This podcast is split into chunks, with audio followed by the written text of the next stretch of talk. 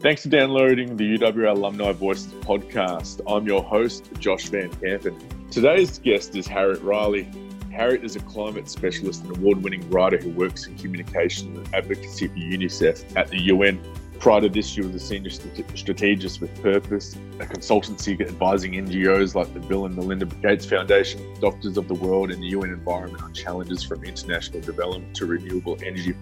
She was a consultant on Years of Living Dangerously, Emmy Award winning series about climate change, and has written five screenplays for TV, film projects about social environmental things. It's a really great chat with Harriet. She gives you a bit of a blueprint in regards to how she got to where she is. She has a love for study, she has a love for travel, and she wants to make a huge impact on the world. And I think you're really going to enjoy our conversation. Live from Brooklyn, New York, would like to welcome Harriet Riley. Harriet, how are you doing? I'm really well. How are you? Now, all is well. All is well here in Perth. And uh, thank you so much for giving up your time to have a chat with us on the Alumni Voices podcast. And we're going to get straight into it. Now, when you studied at UWA, not only did you study at UW undergrad, but you studied abroad in Copenhagen. You completed your honours at ANU in Canberra. You then moved to New York to do some study at Columbia. Uh, have you always had a passion for learning and travel? Yeah, absolutely. And I think that the travel comes before the learning. You know, you want to go somewhere and you get really excited by it. And then you go there and you find that you're learning. So for me, the biggest experiences when I went overseas were not the actual educational experiences themselves, though the universities that I was at were really, really good. The biggest learnings that I had were from the cultures that I was slowly finding myself integrating into and learning about. So when I picked Copenhagen for my exchange, for example, I was picking it because I knew that Denmark had a really interesting approach to its social policy and to its environmental policy and I knew that if I went there to study, that I'd kind of pick that up. So that's why I made that choice. You know, the takeaways were, you know, really, really fantastic from that. And you kind of don't realize how much you're learning and how much you're getting out of it until years later when you realize you've grown this huge network of people all around the world who uh, can help you in your career and can help you in your education. And at the time, you were just having fun and uh, muddling through it as a young person, but then you come out as this kind of seasoned uh, world traveler that you didn't know you were. So, when you were making these connections while you're overseas, were, were you strategically connecting with people, or was it just simply organically happening? No, it was organically happening because you're connecting with people who are your own age. So you don't know who anybody is yet or what they're going to be. But then you find out five years later that they're running this organization or that they're working in this really cool job and they're part of your network because you became friends because you were both the kind of person who was willing to kind of uh, take that risk and go to that place and, you know, have those experiences together.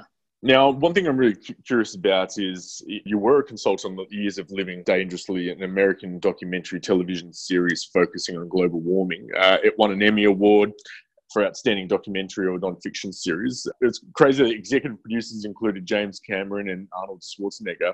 The weekly episodes featured celebrity hosts with a history of environmental activism and well known journalists with a background in environmental reportage. Now, was did your connections help get provide this opportunity for you as a consultant on years of living dangerously? Um, it came through my studies at Columbia. So I was at uh, you know this really famous university in America, and the professors at universities like that in the states are the kind of people who used to work for big networks or used to work for big production companies. And so I got that role as a result of that. So in a way, it came through the network um, as well as through the education. So, what was your role as a consultant on the documentary series? So, I started out as an intern, as their very, very first intern when the project was still in its infancy. And in those days, it was this idea that nobody really wanted to take on because all these big networks were very scared to put on a primetime show about climate change because this was still the period um, when there was a lot of denial and a lot of anxiety that you know if you you know if you put on a show about climate change advertisers like car companies and energy companies wouldn't want to run their adverts with you. So for years nobody would pick the show up. So we spent a long time in what's called pre-production which is where you do a lot of research and a lot of writing and you contact a lot of people and you pitch the idea to them but nobody wants to make it. And then finally we started to get traction. Finally somebody was brave enough to take a chance on us and that was showtime and we were able to make this really special really important show. And my role as a consultant, uh, after they promoted me from being an intern, was very, uh, you know, it was a kind of jack of all trades kind of job. You would look at, um, you know, who the presenters should be, and you would research the stories, and you would plan the shoots. And what I learned from that is that if you want to do something that's really new and really different, it's going to take you a really long time because there's a lot of people who aren't going to believe in you and who aren't going to kind of come along for the journey. So you need to have a lot of stamina and stick it out in order to make sure that the cool thing finally gets done. So, what was it like a nine to five gig? Because I'm guessing that in, in, something like that, that you'd be working some really crazy hours. You'd be working weekends. You'd be jumping both feet in, into it. Was that how it was? Yeah, more or less. I mean, the the first part before we actually had a deal was very much just nine to five. You know, and it was like any other office job, and you come in and you do a lot of research and a lot of meetings and a lot of talking and hope that it would go somewhere. And then finally, when we actually got the production deal, that's when things started to get a little bit more involved. Um, and you would have to go out on and that sort of thing. Um, but because I wasn't a producer, I wasn't involved in any of that. Um, and I was only there for the pre production phase where we were doing all that preparation, which ultimately got turned into the show itself. Amazing. Now, did you, everyone's going to want to know did you get to meet James Cameron? Hilariously, James Cameron was filming his documentary series about the Mariana Trench at the time. So he spent the whole pre phase at the bottom of the ocean in a submarine. Wow. So I never met him. And yeah, people always ask me that, like, oh my God, your first ever boss was James Cameron. I'm like, like yeah, he was in a submarine. So we never saw him. That's a pretty cool story to, to, share, though. Even though you didn't meet him, that's a pretty cool. That's a pretty cool story to share. It was like this crazy situation where we'd go to meetings to try and pitch the show, and we'd be like, "The executive producer is James Cameron," and they'd be like, "Where is he?" And we'd be like, "Well, he can't be here because he's at the bottom of the ocean." That's fantastic. You clearly care deeply about climate change, but it, you know, in, in your current role at UNICEF, uh, when you're not in the office, you're actually doing preparing some screenwriting TV projects about the environment. So you've been crafting some plot lines for Brooklyn 99 and, and Homeland for people to understand the challenges with, with climate change. Um, why are you targeting shows like these to share your message? Totally. So one of my big takeaways from working on the Years of Living Dangerously project was that it was a documentary series and the kind of people who watch a documentary about climate change are the kind of people who already care about climate change. But the big challenge with this issue is you want to bring other people on board who maybe don't already think about this as a priority issue for them. Um, so if you can get onto shows that are a bit more mainstream, that like have millions of viewers, and show them that climate change is something that matters to their favorite characters, who are people like them, uh, you're going to kind of win over a lot more people to want to take action in their lives. Climate change often feels like this kind of very distant thing uh, that's happening to polar bears or it's happening to people in other countries, not to you and me. Um, but that's starting to change now, and I think we're seeing the impacts in our own lives more. Um, so it's really important to use TV to kind of highlight yeah, this is something that happens to you and people like you. But the big question is, what can you do about it? Because if you tell somebody that something big and frightening is happening out there in the world, and you don't give them something that they can do about it, uh, you may as well not have told them because uh, they're just going to forget that you said this big scary thing because there's nothing that they can do. So, one of the really important things that we try and feature in these stories is um, the solutions and what people are actually doing, and therefore what the audience can kind of do to you know move the needle on this issue themselves. Is that the biggest misconception about climate change that you can't change, I guess, the inevitable? Yeah, I think so. I think there's a lot of people who are skipping straight from denial into, oh, well, there's nothing we can do, without passing through the middle phase, which we really want them to go through, which is, oh my God, we have to fight this thing. Um, and the truth is, we can fight it, and that all of the kind of technologies and solutions are available. It's just a matter of us standing up for them and saying, hey, this is something that we want, this is something we can do uh, it's just tricky if nobody's telling you how to do that. So a big part of what we want to do is show people like the role that they can play. The answer is, you know, there are some things that you can do in your own life, like all the classic stuff, recycling, cycling, all that stuff we already know about.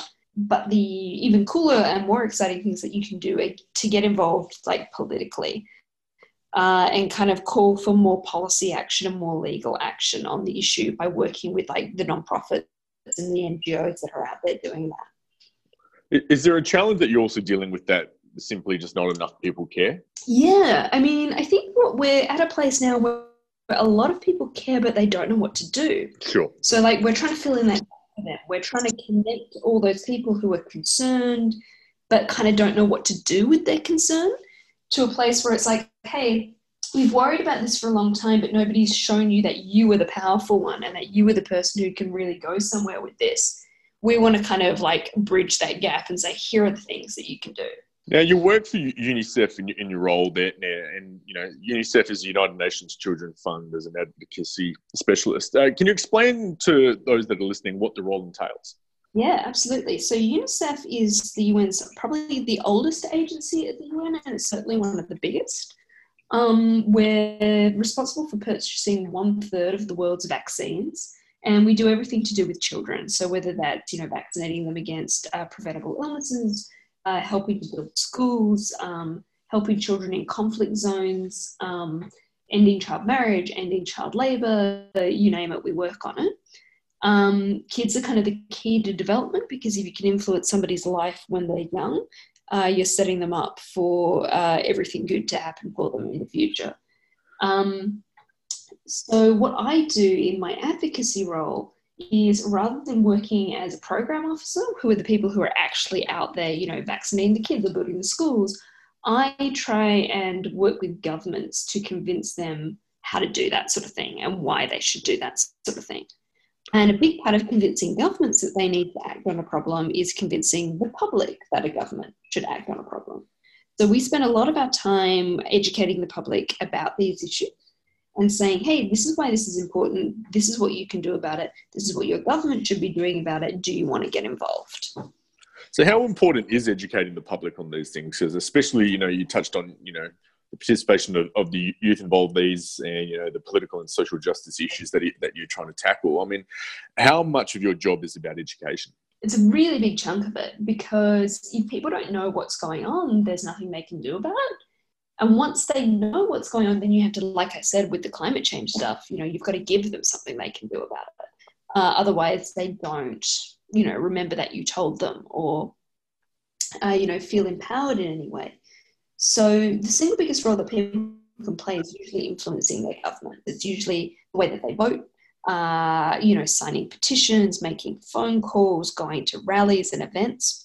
But there are also things that are more immediate that they can do in their own lives, such as volunteering, uh, such as donating, uh, such as just uh, helping to educate other people by sharing stuff on social media. So what we're always trying to do is provide like a really wide range of action so that depending on where you're at in terms of the time you have available to you or the issues that you care about, there's always something that you can do, whether it's big or small, that's going to have an impact. Now, you've been having quite an impact on, on the world uh, for quite a few years now. I mean, you could probably t- go back to when you interned for the Australian mission to the United Nations. How important was that role to you, and how important is volunteering and internships just for for students as well that are looking to have a career like yours? In general, they're really, really important because they help you test out what you're actually good at and what you're actually interested in. One of the best pieces of advice that I ever received was when you're in your early 20s and your mid 20s and you're just starting to enter your career and figure it out, you should kind of behave like a scientist testing a hypothesis and say, I think that I'd be a good journalist, so I'm going to go and try journalism and see if that's true. Or I think that I'd be a good diplomat, so I'm going to go and try diplomacy and see if that's true.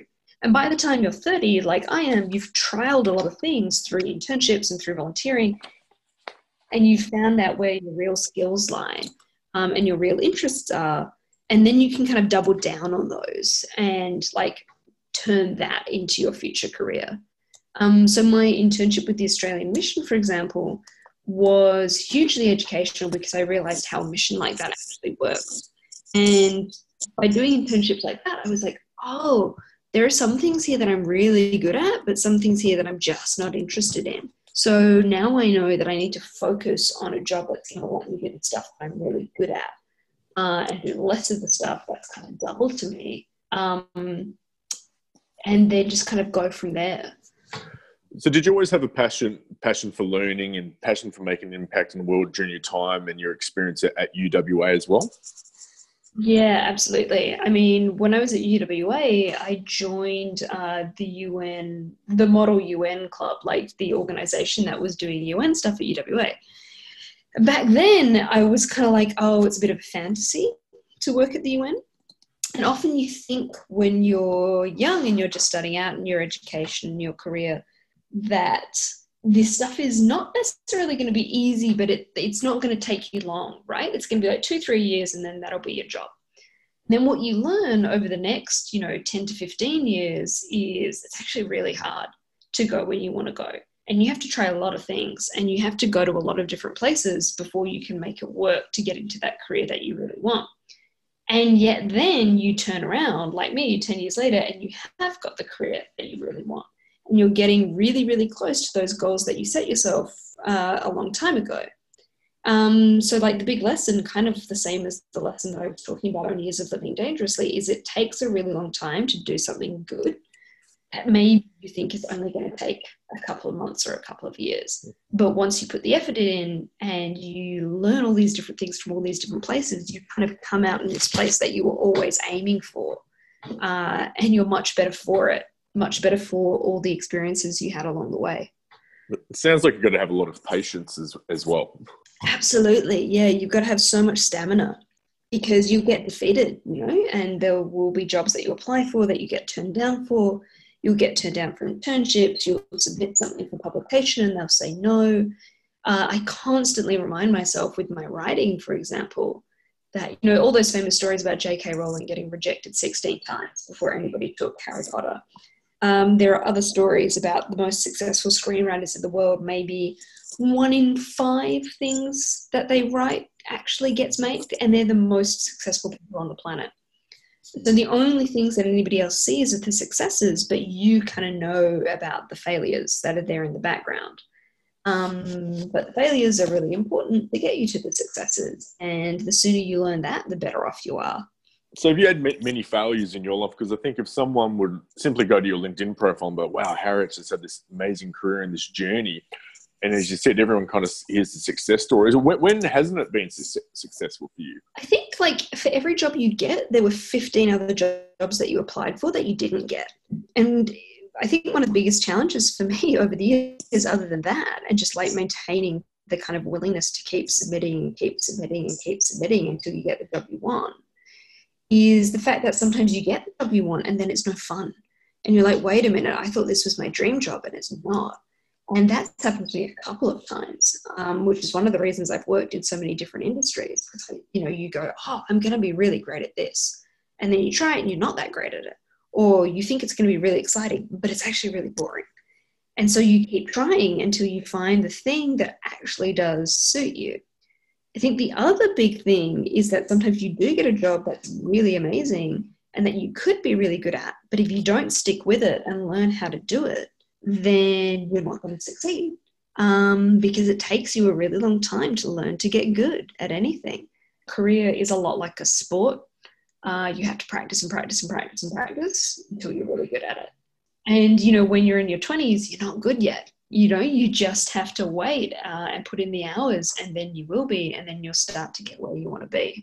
Is that what you is that the type of advice you would give to a student or maybe a recent graduate that's listening to this podcast and see your career journey and says to themselves oh i just want to be like harry is that exactly what you would say or is there maybe another bit of advice you'd provide them? Yeah i would definitely say that and the one thing that i'd add to it is be honest with yourself about what you really want to do because there are going to be things that distract you. You're going to think, oh, well, this is more prestigious, or this is going to make me more money, or all my friends are doing this, so maybe I should go and do that. But the more you can focus on the things you really love and really care about, the more likely you are to succeed because that's what's going to get you out of bed in the morning is the knowledge that you're doing something that you're good at that you really care about. Now, it might take you a while to figure out what that is, but if you keep running those tests like a scientist to figure out what that is, you're going to get there and then you're going to be okay.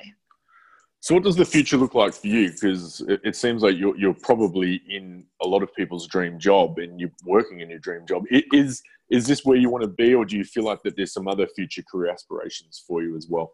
It is, yeah. And like once you start to, you know, get good at one thing, uh, you know, you got the option of keeping on going in that position, or of like trying something new again. And for me, what I want to do is I want to keep going in this position, but I want to keep working on my other passion, which is my writing, and finding a way to blend those two things uh, effectively so I'm still in this world of NGOs and diplomacy, but keeping up my interest and my talent for screenwriting.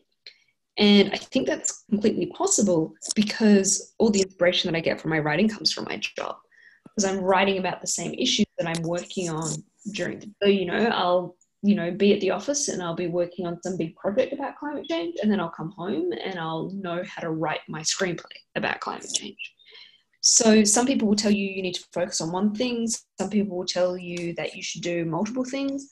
I still don't know yet. I think that's the big next lesson for me um, in my 30s is whether a person should focus or a person should have more than one career.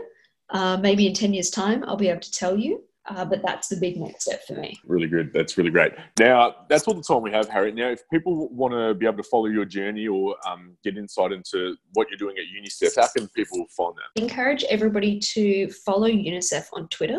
We've got a really fun, really interesting Twitter feed, which is going to tell you about all sorts of different issues that you might be interested in.